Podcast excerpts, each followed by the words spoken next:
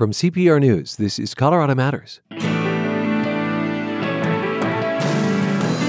Colorado has seen a swift political transformation in the last decade from a highly competitive purple state to one that's becoming deep blue.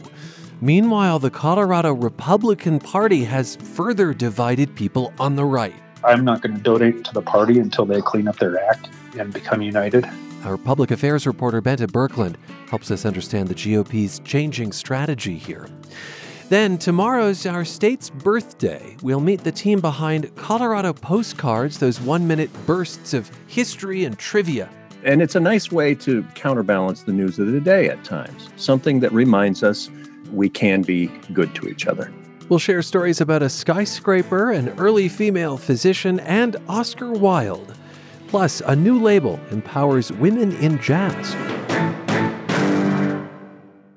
I donated my car to Colorado Public Radio. That was the one thing that I could do to be helpful. Why not give something back to the community? It was easy. I would do it again. Car donations are an important part of CPR's operating budget. If you have a vehicle you're ready to part with, please consider donating it to Colorado Public Radio.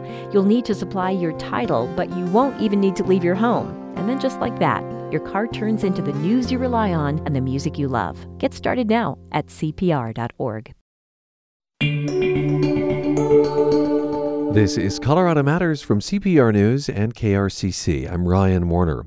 Republicans may decide to end their primary in Colorado. Deliberations begin at a gathering this coming weekend. At issue is the fact that right now unaffiliateds can take part in the GOP's primary. CPR public affairs reporter Bente Birkeland is here to talk about the deep divisions driving this debate. Hi, Bente. Hi, Ryan. And the context here is that Colorado has transformed in about the last decade from a competitive purple state to deep blue. Republicans have fewer seats in the state house than ever. They hold no statewide office, and they have a controversial new chair. In the last few election cycles, we've seen that Republicans have not been able to win statewide races in Colorado and they've lost seats. And I think this situation has a lot of Republicans pointing fingers at each other because they have different ideas for how to try to turn things around and what's driving this. For Republican State House Representative Ken DeGraaf, it's really about taking a more conservative approach and not trying to appease people who don't subscribe to the party's core principles the status quo has been moving the, uh, the, the party towards irrelevance for years. So I'm not really sure why we would want to stick with with that mode. And that's a message we've heard from the new state party chair, Dave Williams, a former lawmaker. He has pledged to go on the offense against Democrats and even members of his own party. He was elected in March by the grassroots conservative wing of the party. Yeah, that's right. And Williams has definitely gone on offense and has been targeting certain Republicans. In fundraising emails, he attacked Congressman Doug Lamborn for voting for the debt ceiling bill. He went after a prominent lawmaker for backing the state budget and other officials for signing a letter in support of a trans lawmaker in Montana. And he has said too many Republicans cater to the left, and he's been a strong supporter of closing primaries to non Republicans. What do other Republicans think of Williams' approach? I mean, it's unusual for a state party chair to go after members of his own party. Right. Well, people like Ken DeGraaf support Williams and say it's okay to criticize Republicans who he believes aren't defending the Constitution. DeGraaf also agrees that Republicans should opt out of the current primary system. He doesn't think unaffiliated voters should be voting for Republican candidates in the primary. It's not disenfranchising anybody.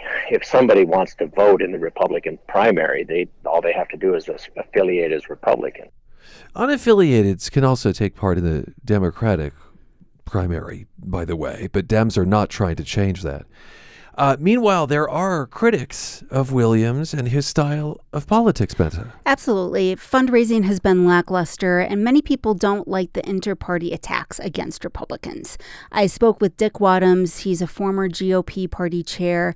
He thinks it violates the party's bylaws and ultimately just hurts the GOP and helps Democrats. I think that is the first time in Colorado political history a state Republican Party has put out a fundraising letter saying, We're going to go after Republicans with the money you send us. And when it comes to ending the primary, Wadhams backs the current system. He thinks it would be a disaster to block unaffiliated voters from participating, and he doesn't want to move to having a caucus only, which he thinks would really limit participation. And caucuses usually result in the, the far right grassroots nominating candidates.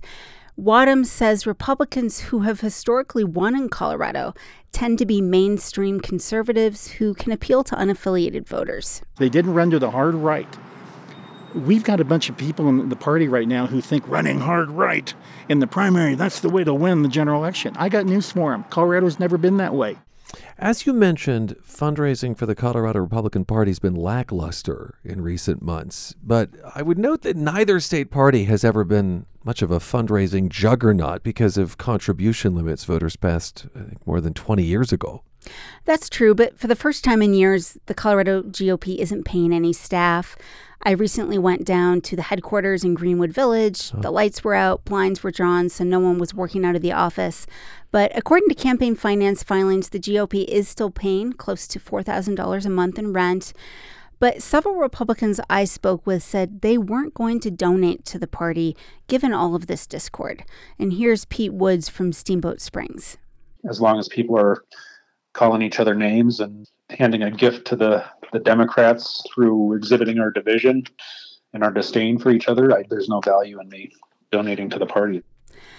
Other Republicans echoed that sentiment and said they would instead give to individual candidates. I did reach out to Williams and he declined an interview request, so mm. wanted to add that. But one other interesting thing to note is that a lot of people told me the litmus test for being considered a true conservative is whether you stand by former President Donald Trump and believe the 2020 presidential election was stolen.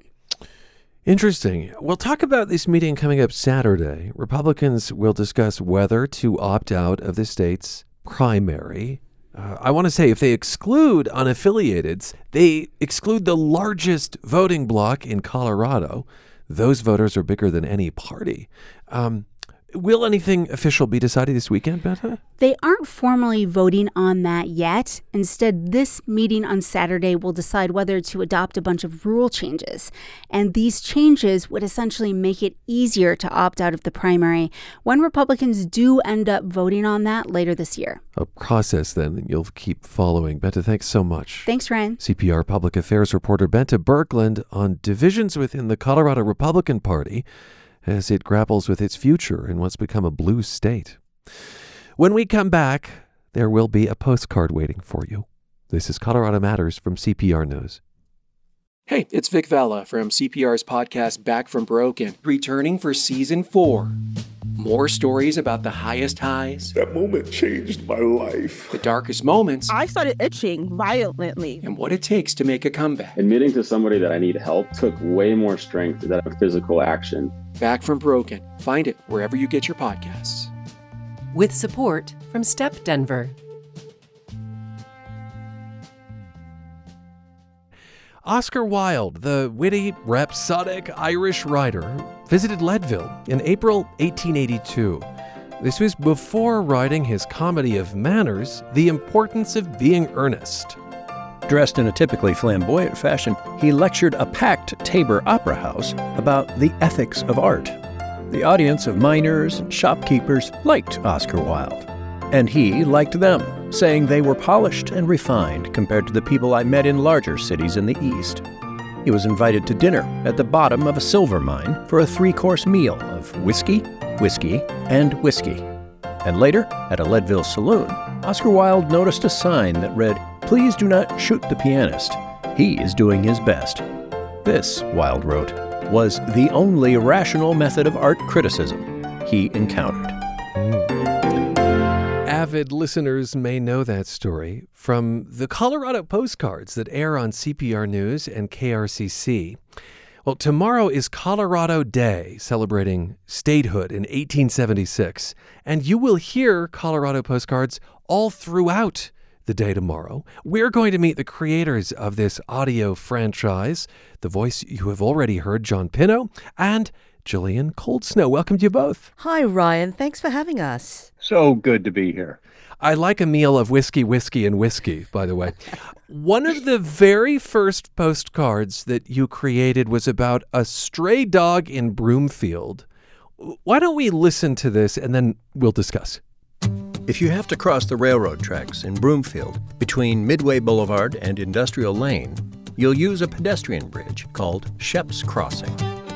It was named for a stray dog who hung around the Denver Boulder Turnpike job site when it was built in 1950.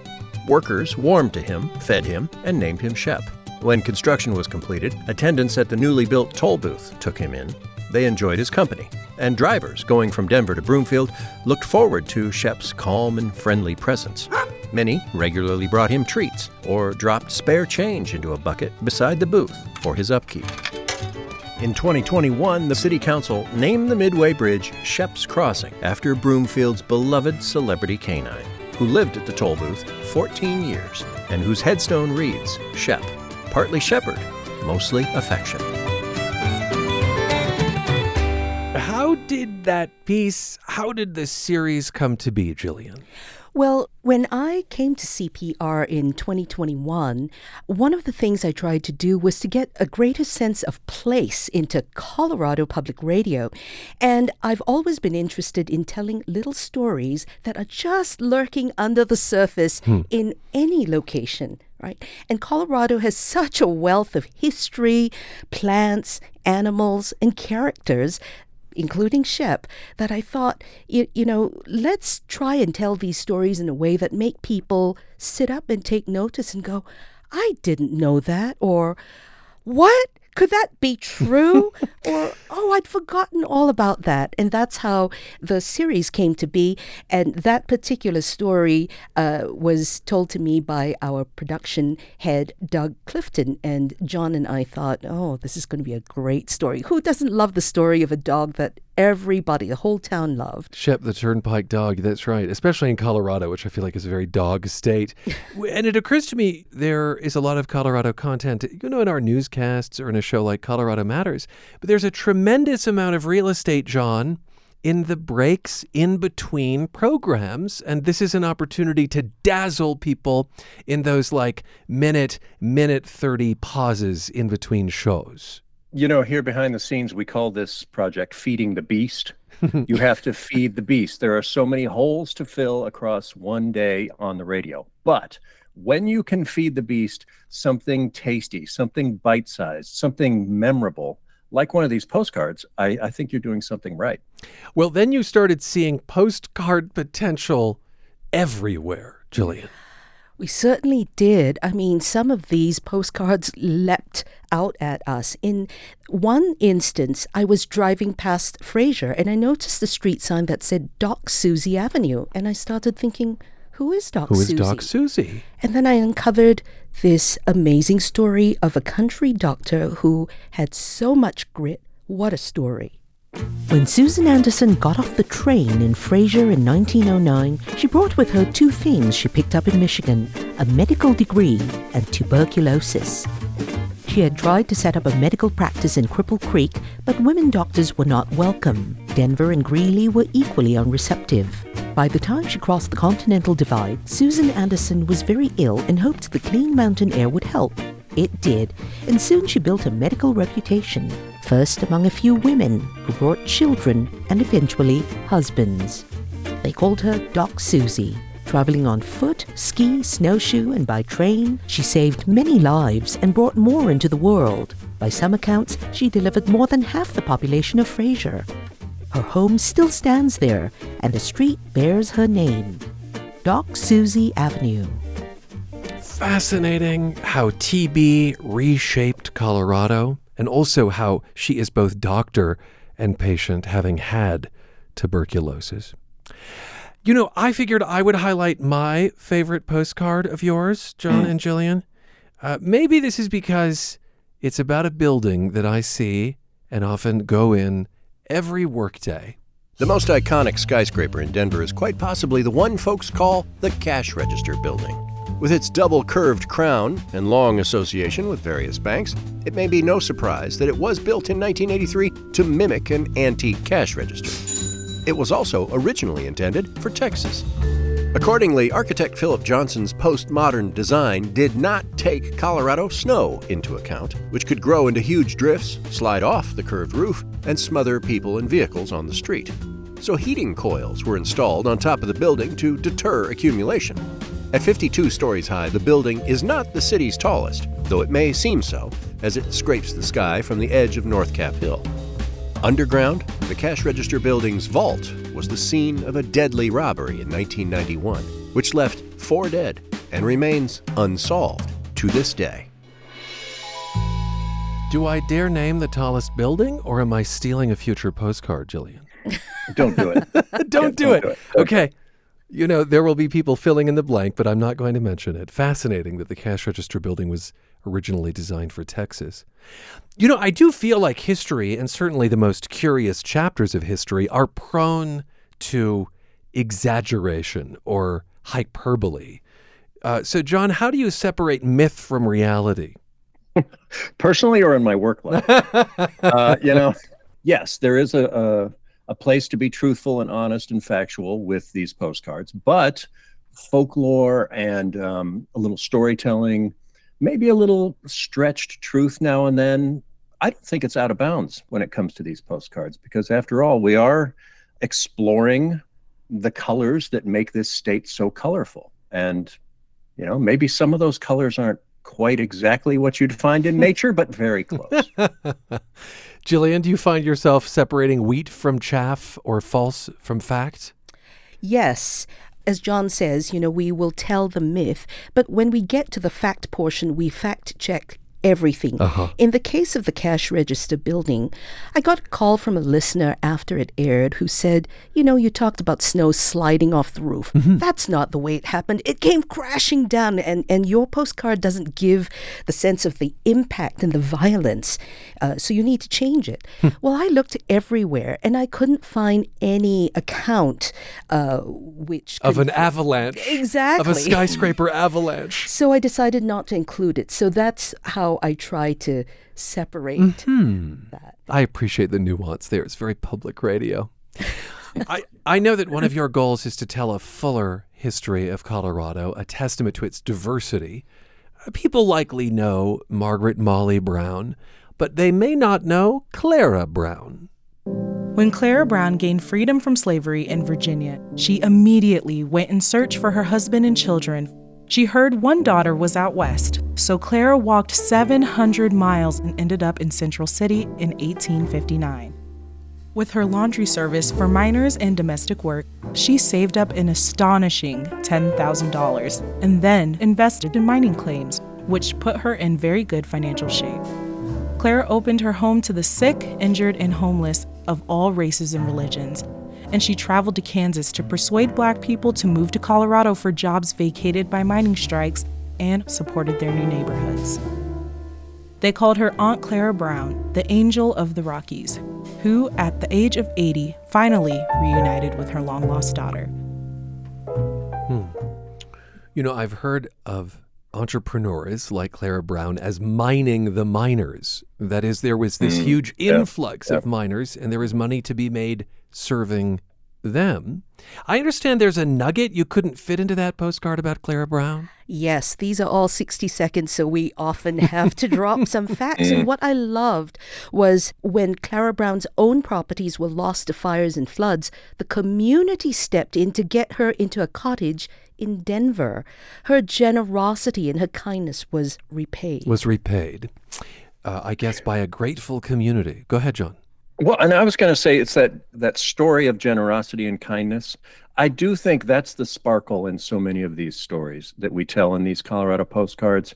Is, and it's a nice way to counterbalance the news of the day at times. Something that mm-hmm. reminds us that we can be good to each other. Oh, yes. It's so nice to have some balance these days. Many of these postcards do feel uplifting. And so I thought we would wrap up with one of your favorites. W- If you if you managed to have a meeting of the minds here and pick one, oh, it's John? like picking your favorite child. You Yes. know, it's not going to happen. But, Jillian, you're awfully fond of this one here, aren't you? Yes, our favorites provide a moment of discovery, a moment of joy, reflection, and help us to see Colorado in a new way. This one does that wonderfully and takes us out of this world literally. Mm-hmm. July 6, 1924. A funeral procession in what is now Johnstown. 200 mourners are startled by four large explosions. A meteor has streaked into the Earth's atmosphere and breaks up. Sounds like machine gun fire, whistling, screeching, rumbles, roars, and the smell of sulfur fills the air, leading some to think it's the end of the world. In fact, those mourners were rare witnesses to a meteorite fall. 27 pieces of the Johnstown meteorite were recovered over a 10 mile area. The largest, more than 50 pounds, embedded itself nearly six feet deep into Colorado soil. The rock had interplanetary origins from Vesta, the second largest and brightest asteroid in the solar system, more than 100 million miles away, somewhere between the orbits of Mars and Jupiter. Yeah, I think I would perceive the world as ending as well if I were mm-hmm. witnessing that. Yeah. You know, I think what's fascinating is that many of these postcards make me want to go to a place and experience the site. I think Johnstown's one of those. How many more postcards will there be?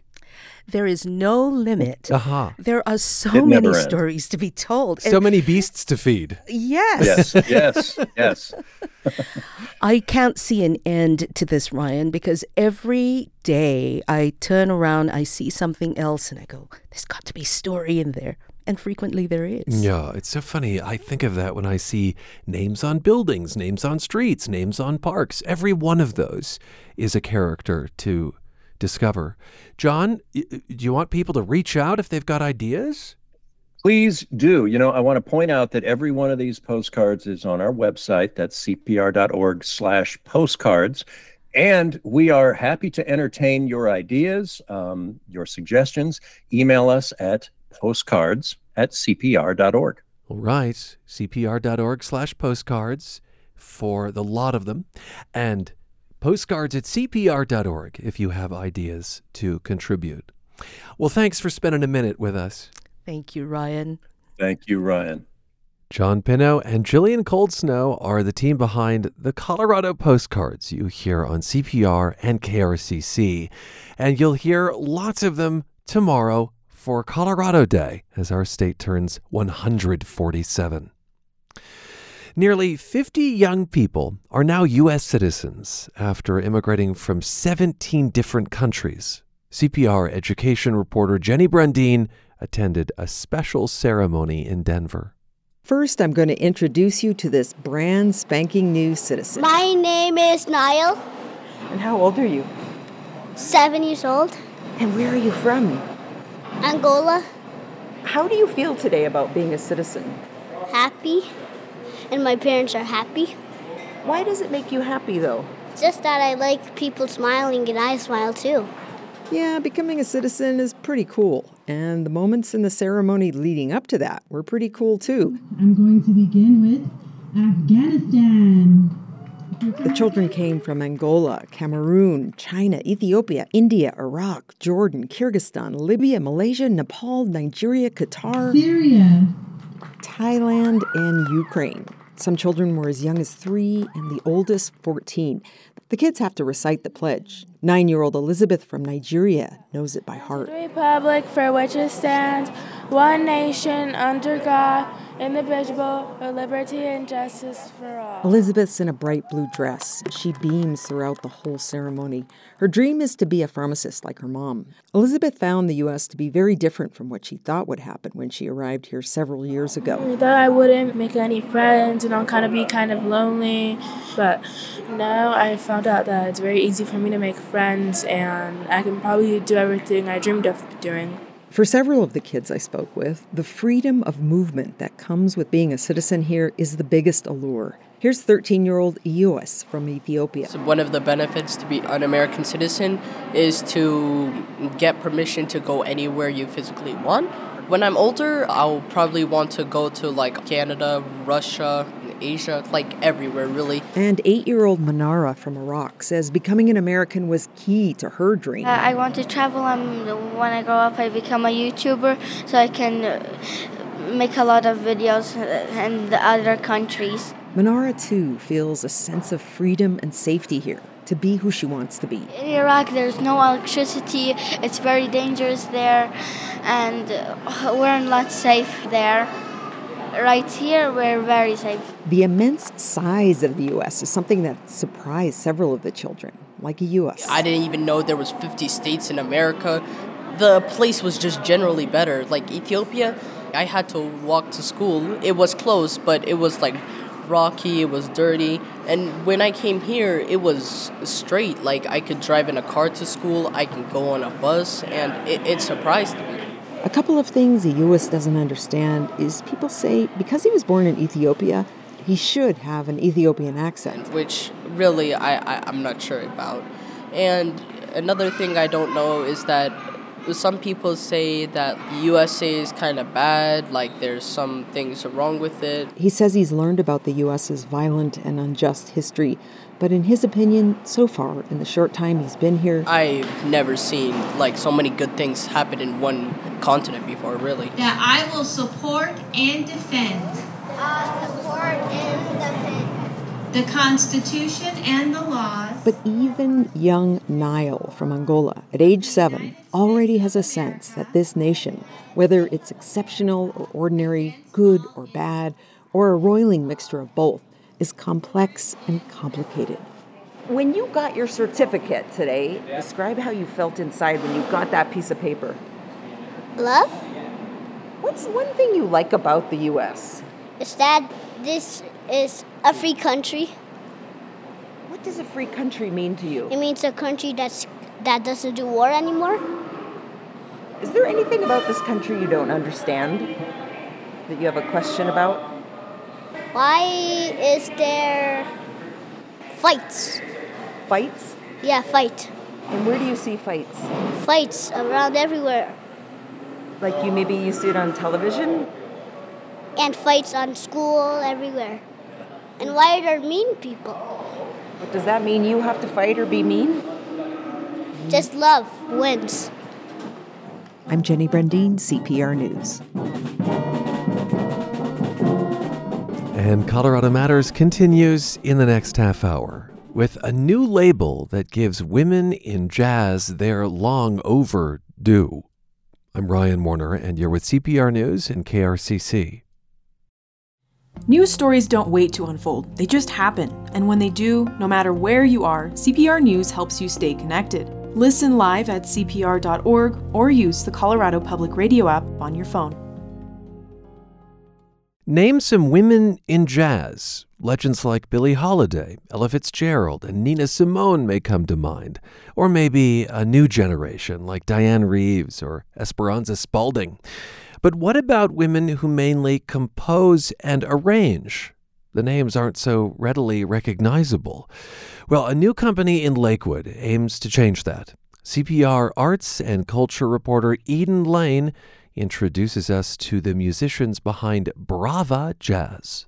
Alan Baylock is a respected and sought after jazz composer and educator. As the director of the Grammy nominated One O'Clock Lab Band at the University of North Texas, Baylock wanted to find more options by women for the repertoire, but he couldn't find many big band charts written by women at the major publishing firms. When he met composer, arranger, and pianist Annie Booth at a presentation she gave for the UNT Jazz and Gender Equity Initiative, they both knew they could make a change. They incorporated Brava Jazz Publishing in the fall of 2022 and officially launched on International Women's Day, March 8th of this year. Their company offers a diverse catalog of big band music for all ability levels, from middle school to professional, composed and or arranged by women. Annie Booth began her early love of jazz at home, about 11 years old, with her musician father and then at school. So I went to Legacy High School in um, Broomfield, Colorado, and I, I really found my passion for jazz through a great nonprofit based here in Denver called the Colorado Conservatory for the Jazz Arts, which has been around for over 20 years now. And it's it's a kind of extracurricular music education nonprofit that connects like-minded teens um, in the Denver metro area who are interested in learning jazz and connects them with mentors who are professional jazz musicians. So once I got involved with uh, CCJA, everything totally changed, and I was just totally uh, hooked. And how about you, Alan? Yeah, I think it was similar for me. I heard it at home. My older brother was a trumpet player, and he brought home some Miles Davis albums. And at first, I had no idea what was going on, but I loved the sound, and I loved what I learned to be the freedom and the creativity of jazz. And I had a lot of friends, and I had a slight knowledge of non jazz or what we call classical music. Mm-hmm. Um, and in my head, that was structured and it had form and boxes that you had to stay within. Of course, I learned later that those boxes are much more flexible than I had initially anticipated. But I just love the freedom of jazz, being able to express yourself in improvisation. And that sound kind of stuck with me from the very early days of hearing Miles Davis when I was still, you know, eight or nine years old.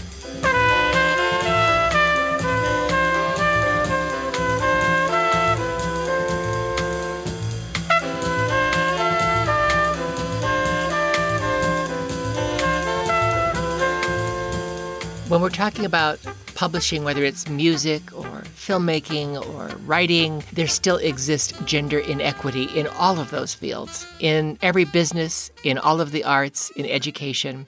Hmm. But what was it specific about jazz where you felt you had some sort of mission that you could achieve toward addressing gender equity in jazz? I guess for me it was it's the my favorite type of music and I'm passionate about jazz from its inception up until today, what's happening today. And it kind of bothered me, of course, that it was such there was such inequity and such discrimination historically and currently. And I figured, as a white guy, what could I do? Uh, what am I good at? Well, I'm good at writing music and I love engraving music, and I know a lot of people in the field.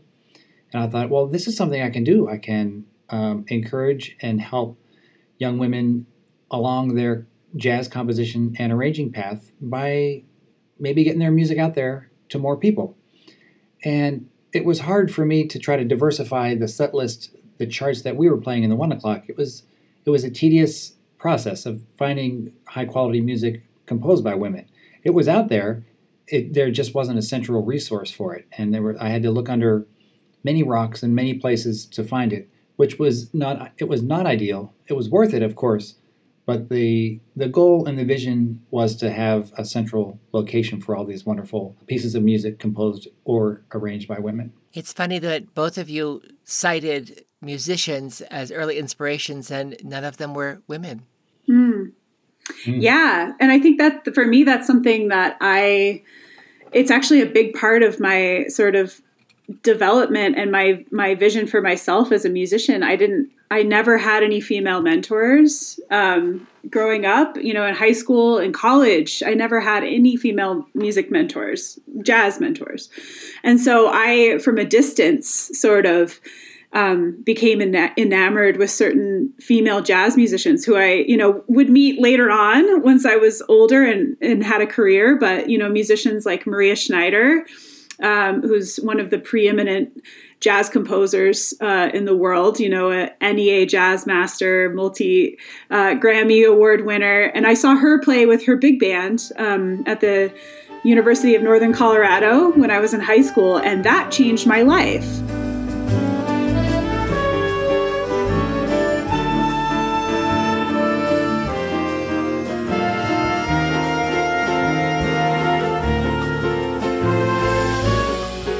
I didn't know her and I didn't know her music. And that experience is something I think about all the time. I was 15 years old and I was in the audience and and I got to see someone who I could who was like me you know she was a woman leading a band full of all men um, and it was her music and her music was is unapologetically feminine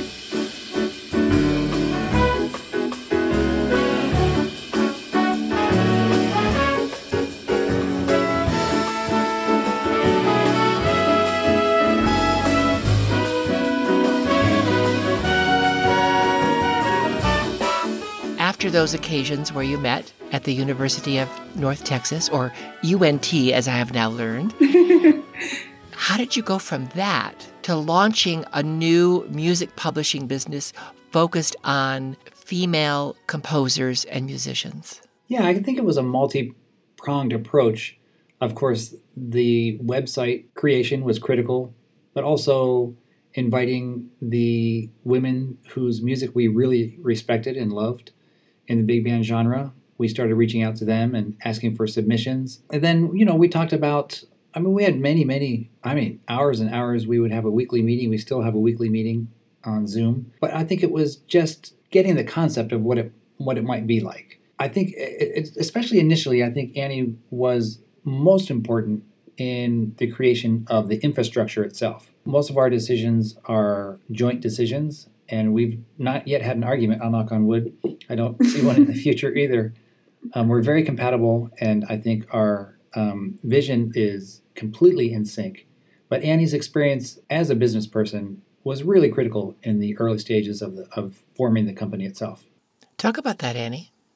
You know, I have um, I have a background in uh, I've worked for nonprofits. So I worked, I ended up working for that organization I mentioned earlier, Colorado Conservatory for the Jazz Arts. I worked there for eight years as an administrative assistant and then a production uh, assistant and then a program director. So I got, I gained a lot of really great experience on that job in marketing and in communication and even in, in like finances and bookkeeping and, and those types of things. So I was really grateful for that experience. And then just being a freelance musician for so many years. I guess about the for the past decade, I've been a, a freelance musician and band leader, and I do everything myself. and I'm very, I'm very like, I can be, you know, sort of stubborn about it, but I, I actually love it. I love developing my own website. So I've always d- built my own website and and run it.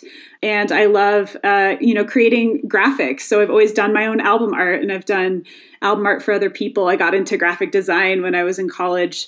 And yeah, so I think those skills, like the band leading skills and just sort of the scrappiness that I've sort of developed as a professional musician, as a freelance musician, and booking myself and communicating, all of these things.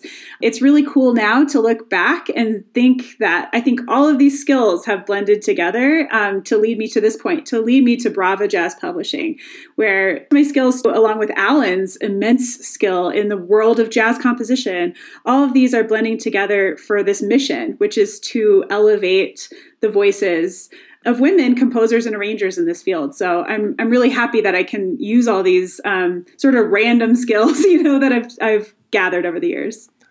So let's let's define what music publishing really means for for composers and arrangers. What is it that Brava Jazz Publishing will be doing for the artists that you work with? Hmm.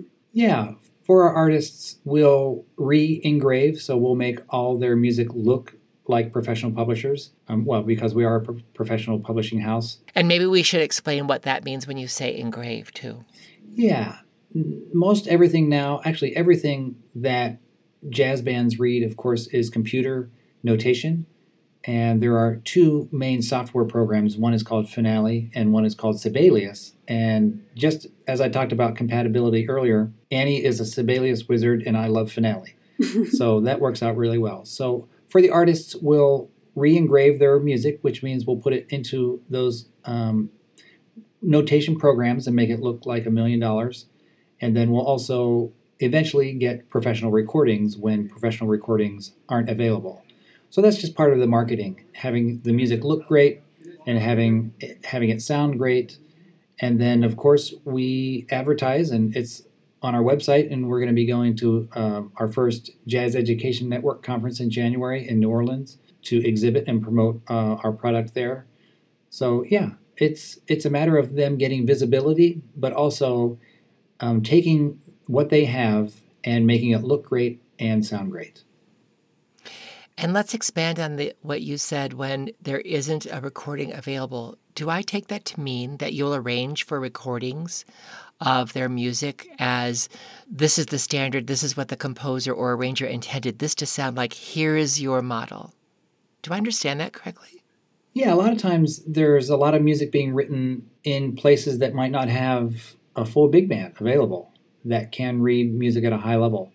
So we're offering that also. Um, we haven't done it yet, but that's in our future to get a band together and record some of these wonderful compositions that may not have a great either live recording or any live recording, and especially not a studio recording.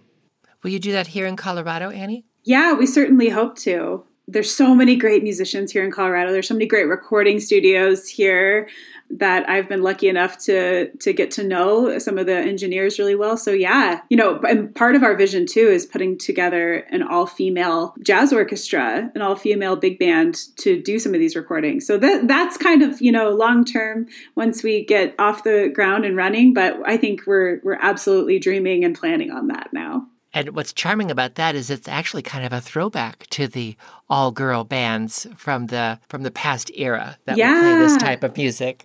Yeah, the Sweethearts of Rhythm. There's a great film, a great documentary about that group, and yeah, there's there's a, a long history of that. When we look at your website, I see the artists you have listed are almost all female presenting. Mhm. Does that mean that all of your composers and arrangers will be female identified or no? Yeah, so we have um, we have a, a few um, arrangers who are working with us who are men who who I, I identify as men, but they have arranged songs composed by women. So at the heart of everything that we're publishing is a song written by a woman. So and those those cases, like I mentioned, where um, it's a male arranger, those are, are going to be a very small percentage of our catalog. But the arrangers that that we're including, those, those arrangers are are very um, you know very esteemed jazz arrangers. But yeah, um, everyone, all pieces composed and or arranged by women.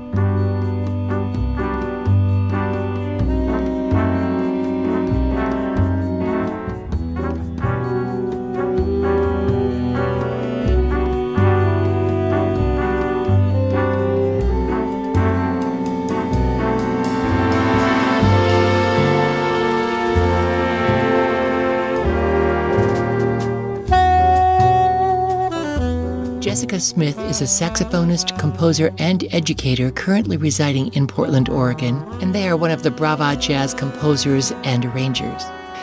So, as an educator and a musician and a composer and a mom, what is the impact of having a publishing company that's focused on female identifying artists like Brava Jazz? I, I just got goosebumps. I mean, honestly, uh, I've spent 20 years of my life usually being the only female on a bandstand, frequently creating my own opportunities to perform, my own opportunities to hear my music be played. And I think that there's just a obviously Annie and Alan have figured this out. There's there's a problem. And I think that focusing on the problem and talking about the problem that there's not enough females doing this is the only way to fix the problem you know? Bring it up and be deliberate about it and mention it to younger students. Every time i have my students out at a festival or we're watching other groups perform i i point it out. I say do you see all the girls in that band? Do you see how there's no girls in that band or the only one is the piano player? It it really is exciting for me that they are focusing on this. It makes me kind of emotional. Yeah. and I'm thankful that they reached out to me, especially now as my life is filled with so many new things. As a mom now, too, um, it's like I have three separate lives that I'm living, and having someone market my music and sell my music for me is going to be a huge relief, and hopefully get my music in the hands of a lot more people.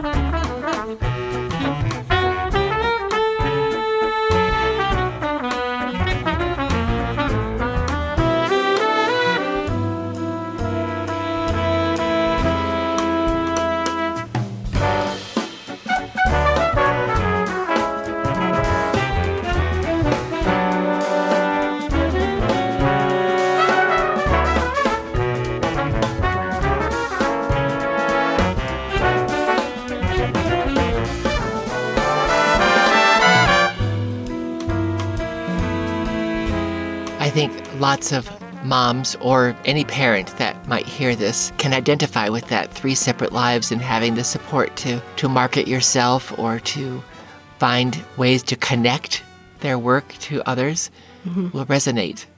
Can you expand on that for me? I, I mean, coming back to this disparity of, of females in, in music as professionals, especially in jazz, I feel like a lot of it is that, like, we want to be parents. I, I put this off for years and years. I'm 34, and my parents uh, and my husband's parents thought we'd never have kids because we waited so long. And I waited so long because I wanted to keep being a professional. And it was in my head that if I was a mom, I wouldn't be able to have a full time job as a teacher because that's my other identity as an educator. Um, be a professional performer and composer arranger, and be a mom. And wowie, I was right. You know what I mean? Like once baby came, it was a whole nother thing. So when Annie called me, I'm like, well, what does that mean? Like, you're going to publish for me? Well, it means that I don't have to take care of the nuts and bolts of, of sending these charts to people individually, um, keeping my website updated. They will have all the stuff for me. It was, it's like having a housekeeper come. It's like, oh, I don't have to worry about that for a little while, which is going to Mm. be really, really nice.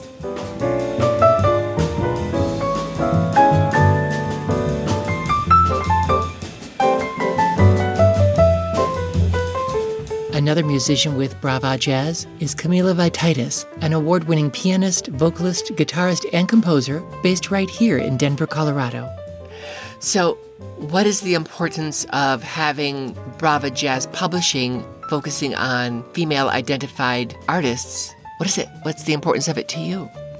I think it the importance can't be overstated. This mission of Annie and Alan is really going to open the door for not only like school band directors, middle school, high school, college, but also professional band leaders to just be integrating the amazing compositions that women are writing because it is a bit underrepresented at the moment. And I think if people have like kind of a one stop shop where they can go find really good music written by women, uh, I think it's just going to improve the diversity within the big band realm, like at large around the world.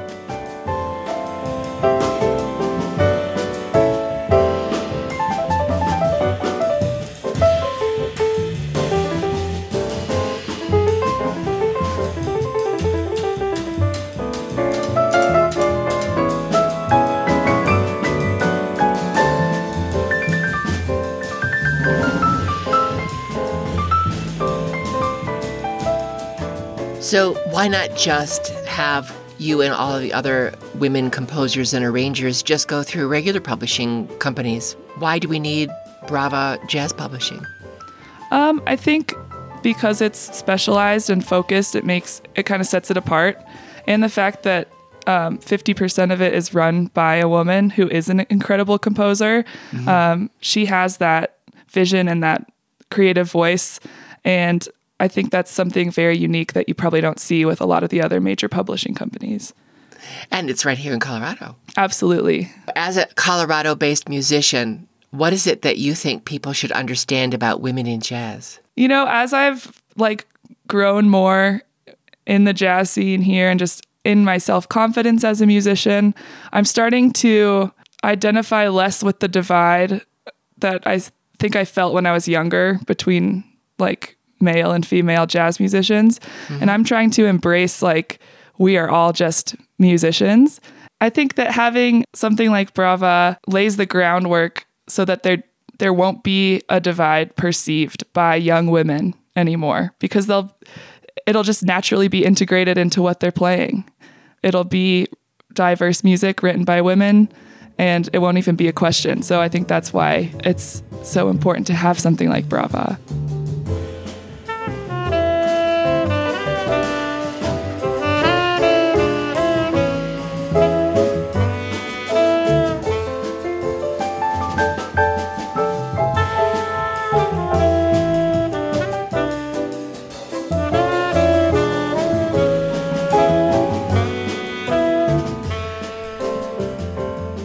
Camila Vititis and Jessica Smith, two composers and musicians who've signed on with the new Colorado label Brava Jazz.